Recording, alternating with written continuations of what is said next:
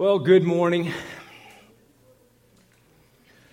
guess if there's any place to start my story, it started at a, uh, in my, grew up in Medford, but uh, my family life was pretty normal, if you would, for an unbelieving family up until, oh, about my sophomore year of high school. Came home from school one day. My mom is, uh, is sitting on the chair crying and she informed me that my dad is leaving the family. He had had an adulterous relationship, and, and uh, he was walking away. I didn't even see that coming. So, to a 16 year old kid who's already trying to figure out life, it's kind of devastating. And so I took, uh, I, I, took a uh, philosophy of, well, if this is what life is going to do to me, then I'm going to fight back with everything I've got and I'm going to take anything, I'm going to take it to the street. I'm going to do, I'm going to do whatever I need to do to win. And it wasn't in a good way. It was I'll run over anybody I have to to get what I want.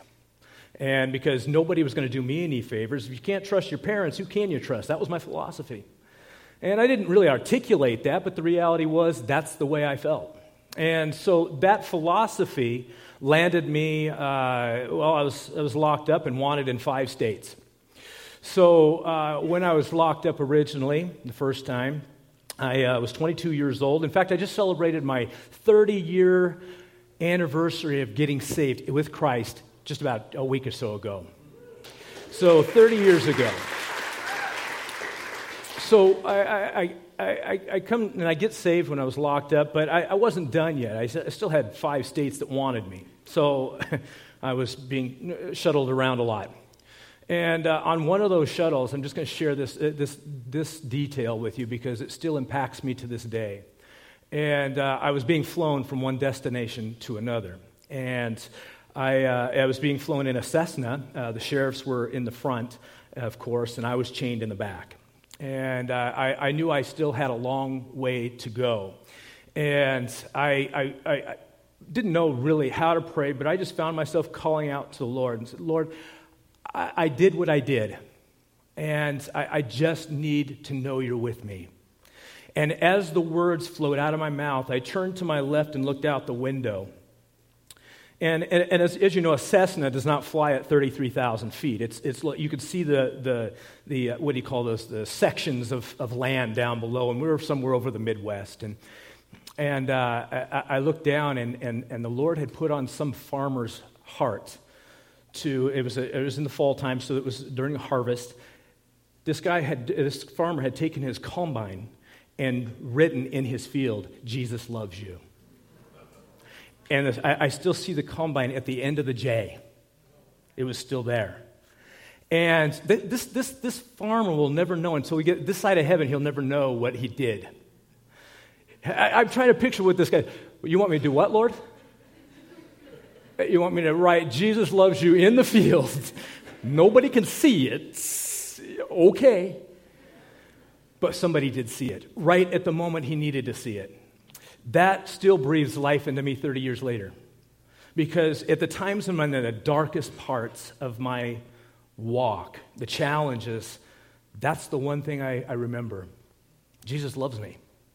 And if you get nothing out of today, go away with that. Jesus loves you. And he would do, he, he, he, would put it on a farmer's heart for one man, a criminal, who's being flown across the country. He would put that on some uh, farmer's heart to do that. That amazes me. Well, we'll fast forward a few years here. I, uh, I, I, did get through all of the, the things. I was transported from one state to another, extradited on several occasions, got through all this stuff. It took a few years. And I, uh, I landed back in Medford, I landed back in Oregon. And I, I, I, developed a walk with the Lord. In fact, I ended up uh, back up here at Ashland Christian Fellowship back in the early 90s. Uh, it would be a 90, 90, 91, somewhere in there. And I, I, I, came back and I got plugged in with Andy Green's group there over at the Ashland Fellowship. And, and I really began to come alive. The word began to come alive in me. And, and uh, I, I, developed a love for Jesus that was, uh, it was intense. And uh, I began to, and then I uh, gravitated eventually out to Applegate Fellowship, where I ended up down at the mission. And, and uh, down at the mission, uh, I went to discipleship school down there, came back, went to the school of ministry. For, some of my classmates are probably, probably here. Uh, but uh, went to the school ministry there. From there, I, I, I launched off and uh, went back down to Mexico and, and, and, and shared the word for about oh, eight or nine months down there. And the family moved down. We came back up here to have Josiah and, and uh, went over to Bradley for a couple of years. And then from there, went and launched over to Reedsport, planted a church there. And then we went to uh, stay there for five years. Then we planted a church there in North Bend. And we're there for nine years. And we just came back about four or five years ago. And uh, we, so that's kind of where we are. And then uh, I, uh, I come to this point now where last year, uh, at this time, uh, my dad was diagnosed with brain cancer, terminal brain cancer. And uh, I had had a relationship with him uh, through this time after uh, about 10 years after he walked away from the family. He lived over on the coast, and, and, and I would visit him, and, and I would share with him as, in those visits. And, and he was resistant to the idea of, of, uh, of Jesus. Uh, he would say, Yeah, yeah, I've got it. Kind of, I got this. And um, when he got brain cancer, um, he, uh, uh, he, he realized that he, didn't, he doesn't got this. And, and, and sometimes it takes those kinds of things for us to realize that we don't got this. You know, it takes, it takes you know, hardened hearts to uh, uh, figure out that, uh, that we don't got this. And uh, when he was uh, uh, in, in the hospital, he was only a few weeks from, uh, from dying. Uh, I was able to lead him to the Lord. And he, was, he, he, invited Christ into his life. And I, how do I know that? Because I saw an incredible transformation take place in the, in the, in the next couple weeks. That was a softening that my dad never had. And, and one of those things was that he went from saying I in everything that he did to we. And what he was talking about was as we're going through the processes of, of, of estates and those kinds of things and how uh, things were to be dealt with, he would say, Now, what do we have in this account or that place? What do we have? Where it used to be for years, it was what, do, what I have. That was what he would say. this is what I have. This is what it was all about what he had. And I never really, uh, I never embraced the idea that, that what he had is what I have too, because that would uh, eventually be, uh, be the inheritance.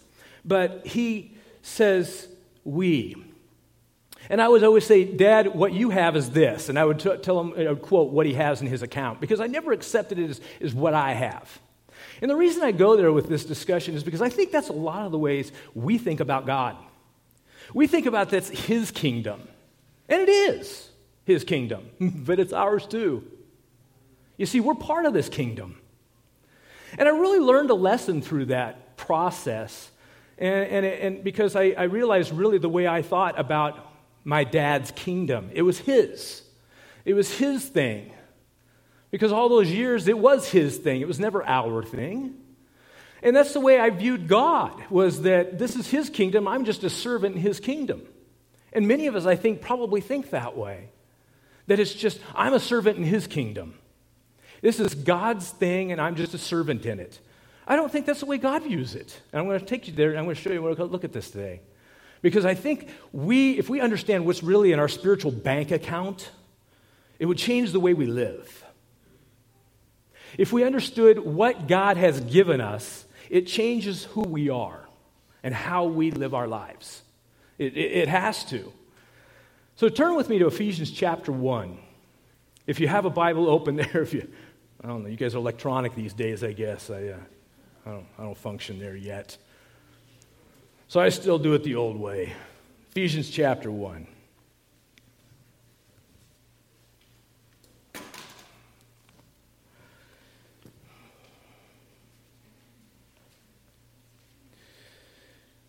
Paul is addressing a church that is steeped in Roman culture. It's in what is modern day Turkey today. It would be Asia Minor in the time of Christ. And it's north of Israel. And And Ephesus was a, a, it's a coastal city, and it was a major trade route. And so there's all kinds of things going on there, and uh, uh, trade taking place, and, and uh, the goddess and gods of the Romans were, uh, they had uh, uh, these places erected to them, and, and so this place is steeped in Roman culture. Paul, understanding this, he chooses to use language that they would understand. And so turn with me, look at this. Uh, begin in verse 3. Look at what he says here. He says, Blessed be the God and Father of our Lord Jesus Christ, who has blessed us with every spiritual blessing in the heavenlies in Christ. Now, I'm reading from the New King James Version. If you don't have that, I'm sorry. Verse 4 Just as he chose us in him before the foundation of the world that we should be holy and without uh, blame before him in love. Verse 5 Having predestined us to the adoption as sons by Jesus Christ to himself, according to the good pleasure of his will. Now, think with me for a minute how this looks this idea of adoption. Now, uh, we may have a different idea. I asked my daughter the other day, I said, What's your idea of adoption? What do you, what do you think of adoption? I said, do, do, do, do, someone who is adopted into a family, are they the same as a natural born son? And she thought for a second. She goes, no. And I said, okay, what about, what, about uh, what the parents, how do, they, how do they treat an adopted p- person? Well, they're supposed to treat them the same way. I said, okay, I understand that. And that's kind of the way Rome understood it as well. You see, when a, a Roman would adopt somebody, they would, re- they would have the same benefits as a natural born child. So much so that they would even be given a signet ring to conduct business, the family business. They were that much a part of the family. You see, when Paul wrote this, this is the way they would have understood this. Adoption. It's not, sometimes we think of adoption as like a redheaded stepchild. You know, that's not what he's talking about here. He's talking about you're part of the family. You have the same rights, you have the same benefits as a natural born child. Look at what he says we have here. And I want you to look at, as we read through some of this text, there's a common phrase, and I want you to take note of it because I'm going to ask you about it here in just a little bit. So I want you to pay attention here. He says he's predestined us to the adoption as sons by Jesus Christ to himself according to the good pleasure of his will. What this means, in essence, is you have everything that the Son has. Who's the Son? You, you don't want to say it, do you? It's Jesus, right? We, he, he's the Son. We, we have everything by Jesus Christ to himself according to the good pleasure of his will. You say, well, wait a minute, Bart. I, I don't have all of those things that Jesus had. We forget that Jesus came in his humanity as well as deity. He was human. In fact, we see that humanity in a couple of places. But the first one I, I, I want to take note of is, is, is in uh, uh, Matthew.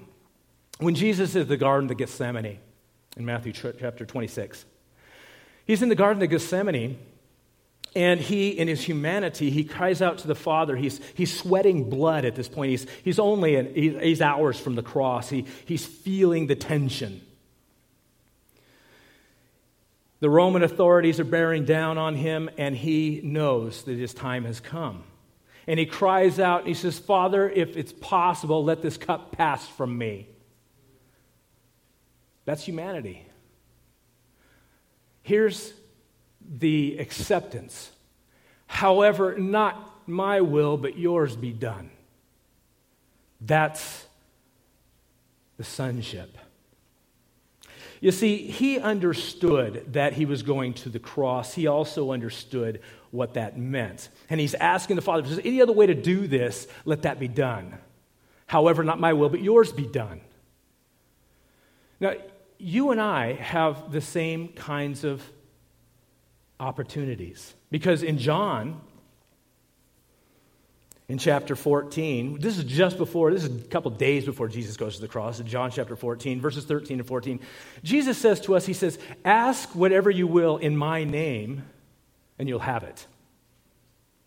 Now, how many of us read over that and we really go, Yeah, got it? No, most of us read over that and go, I don't get it. Because I ask for a lot and I don't seem to be getting it. But let's look at, let's look at the context of what he's talking about here. He says, Whatever you ask in my name. Whatever you ask in my name, that you will have. I'll do that. What does it mean to be in his name? See, here's where we sometimes get separated from the idea.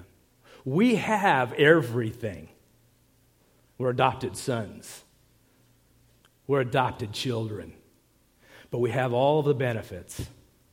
And I think when we talk about this, we need to understand that it's in concert with what Zav is talking to us and teaching us about spiritual gifts.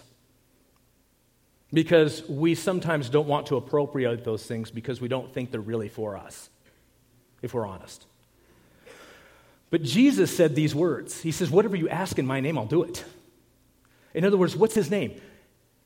It sounds like a signet ring to me, doesn't it, to you? Whatever you ask in my name, in other words, here's my signet ring. Whatever you ask in my name, I'll do it. So, what's Jesus saying? He's saying just that. Whatever you ask, that is for the kingdom, that is in service to the kingdom, then he'll do it. Well, wait a minute. You mean I can ask for anything in the kingdom and, and I'll have it? Yeah, there's one little caveat. There's still the veto. What do you mean the veto? Just like Jesus was vetoed there in the Garden of Gethsemane, he was vetoed. If, there, if there's a way to, to do this, Lord, let that happen. If there's a way to do this without this happening, let that happen. But Jesus submitted to that veto when God answered and, and with the Roman soldiers coming over the hill. Said, You're going, you're going in. Jesus said, Okay. He yielded to the Father. That is where many of us get this idea of our prayer lives and, and, our, and, and operating in the, in, in, in the Spirit. We get this messed up because we misunderstand what Jesus is saying and what he's doing. I see this, and it seems to me that the text indicates that in him I have all the benefits of a natural born son. I get to have what he has, but in the will of the Father. You see the difference? You see how that works? Now, we'll look, take a look with me. Let's look at this heavenly bank account that we have. Look at this account. He says this. Verse 6. Let's back up verse 5. He says, We're adopted as sons by Jesus Christ to himself according to the good pleasure of his will, to the praise and glory of his grace, by which he made us accepted in the beloved. So we're accepted. You're accepted. I bet you there's some people in this room don't really feel that. They don't feel accepted in the beloved. We still feel like that redheaded stepchild. I wonder if there's somebody in here that doesn't feel like they're not accepted. Here's what God says you're accepted.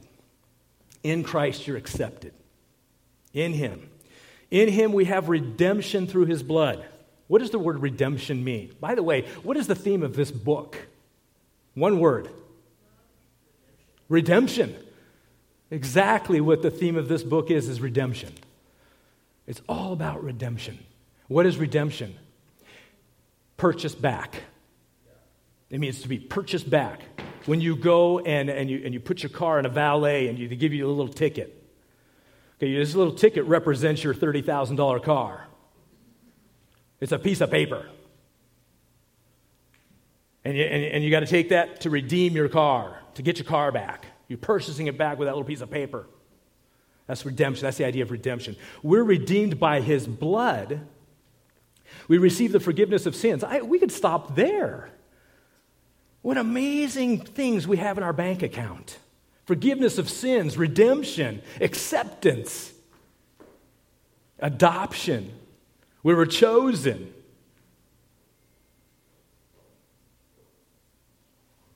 Move forward to verse 11. In him also we have obtained an inheritance, being predestined according to the purpose of him who works all things according to the counsel of his will. Notice it's, uh, there's, there's always that, that, that one little uh, thing there. It's in his will. All of this is in his will. You have received an inheritance. You've obtained an inheritance. Does everybody know what that inheritance is? You got it. He's the inheritance. Heaven's the, the, the, the secondary part of that. I, don't think heaven would be heaven without Jesus' presence. I really believe that. I, I don't think I would want to go to heaven unless Jesus was there. Because he's my redeemer. He's the one that, that, that, that allowed me to be a participant in all of these things. Verse 12, that we who first trusted in Christ should be to the praise of his glory. Verse 13, in him you also, after you heard the word of truth, the gospel of your salvation, in whom also having believed, you were sealed with the Holy Spirit of promise. Anyone want to take a shot at what that word sealed means? You look it in the Greek. I'm not going to bore you with all the words that you're not going to remember.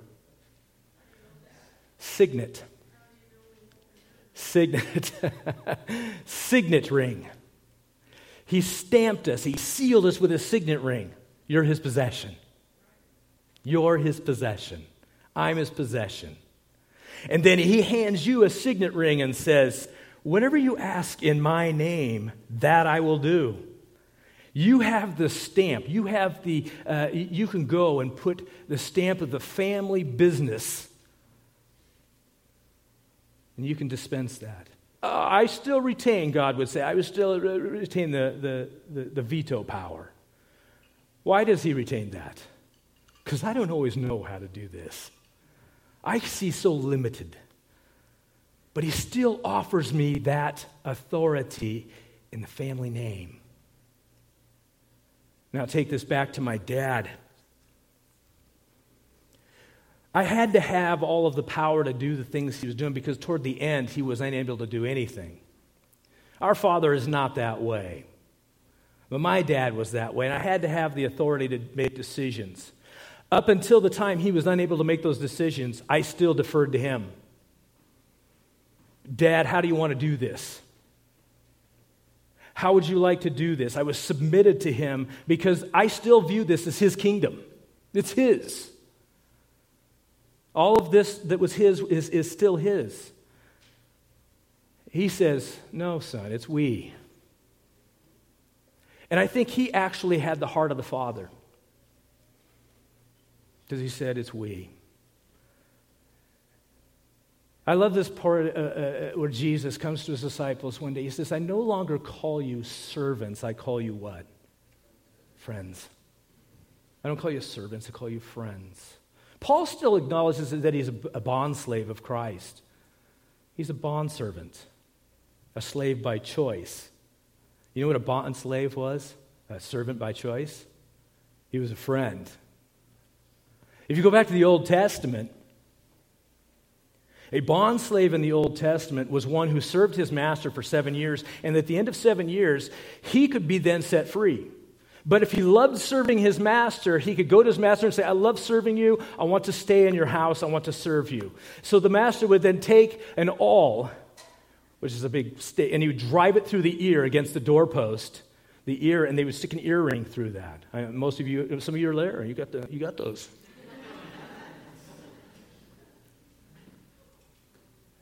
It signified that this slave was a bond slave, he was a slave by choice. He became, uh, he loved his master, and he wanted to serve in his house the rest of his days.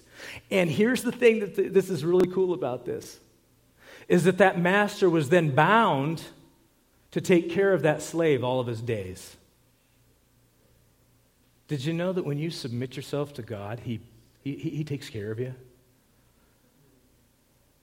It doesn't always look like what you think it should look like. It doesn't always look like what I think it should look like. Because in 20 years of, of, of pastoral ministry, I saw a lot of things and I went, Lord, this doesn't look like you. was probably catching some of those now. Yeah, 30 years, well, yeah, it took a while to get to the 20 year ministry. That was uh, the first 10 years was growth. So when I got to 20 years of ministry, I started, I looked back over my life and went, God, you were there every moment of it. It was painful in places, but He's preparing me for something else. He's preparing you for something else. Now, to wrap this up, I want to take a look at the phrase. What is the phrase? What is the phrase that we saw consistently in this passage? In Him. In Him. What does it mean to be in Him? What does it mean to be in Christ? To have these spiritual benefits, to have this bank account, I have to be in Him. There is a qualifier. It's in Him. How do I get to be in Him? What does that mean? It simply means this faith in Him.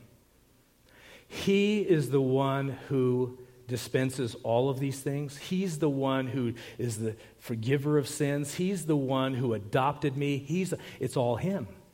And when I, by faith, accept that and trust my life to that, He then says, Done. All of it's yours. Well, you mean I don't have to earn anymore? Nope. See, that's the thing about sonship.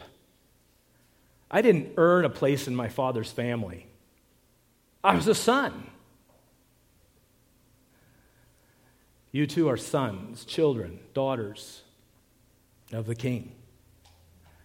And because you are sons and daughters of the King, you have a spiritual bank account that if you really recognize what you have, it changes the way you live.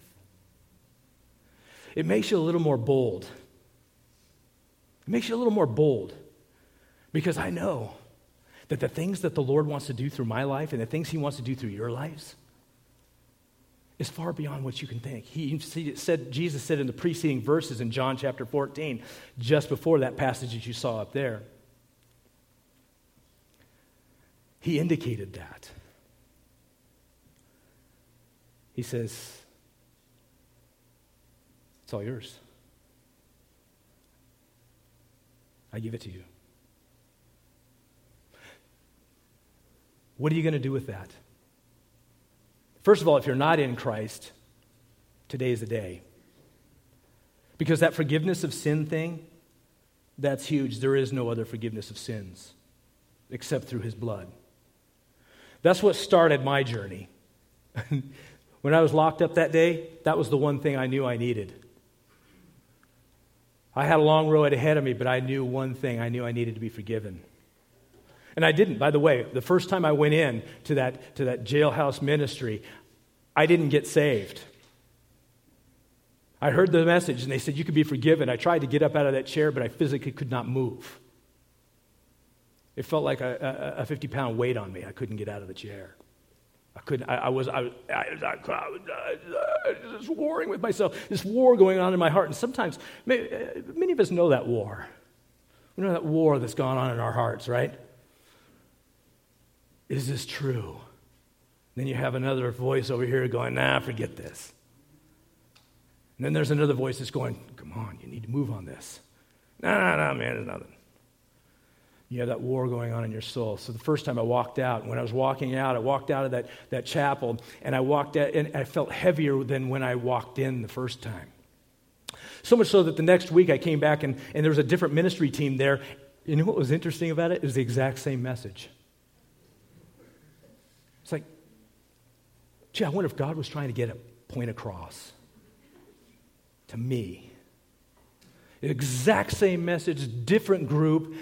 You can be forgiven. Do you want forgiveness? And finally, I got up, I pushed myself out of that chair, and I, I, I found myself not walking, but I was running. And I hit the floor and I started confessing sin, and I'm thinking, what's going on? I didn't know what was going on.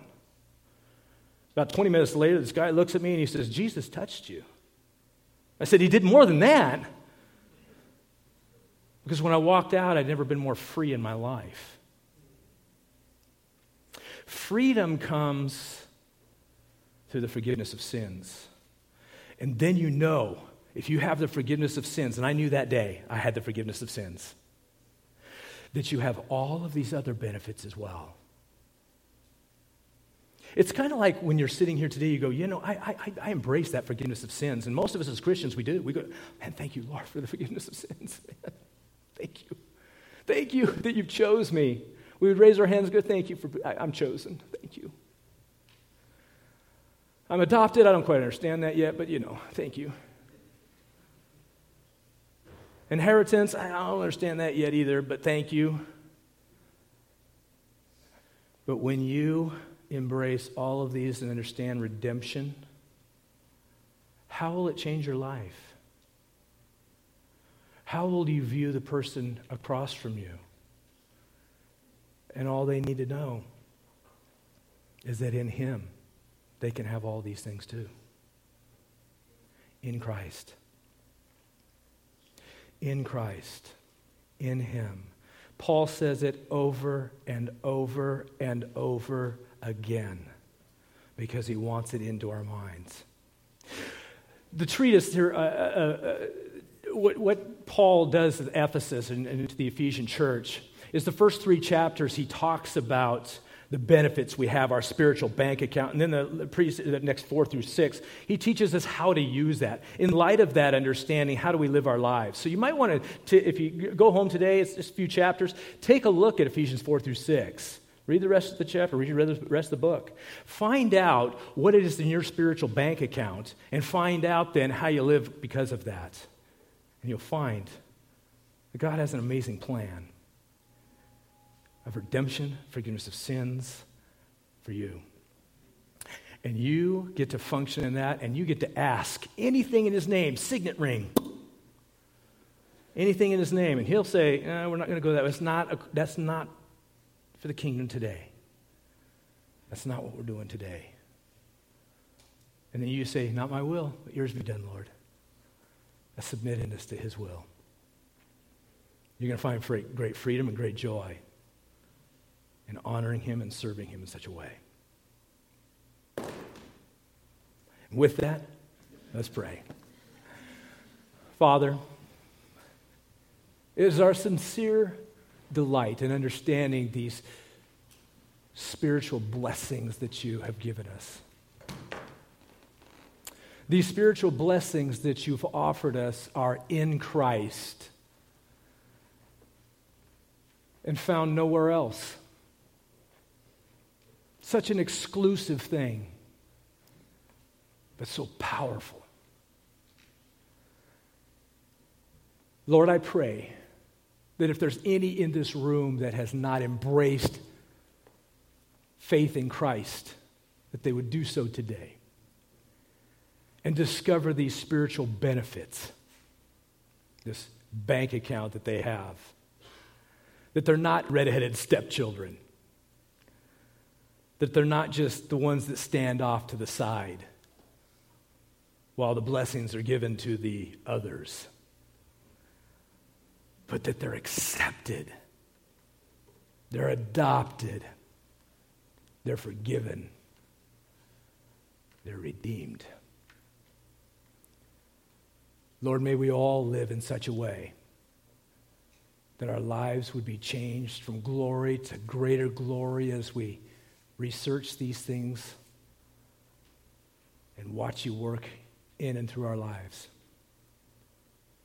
Thank you, Lord. Amen.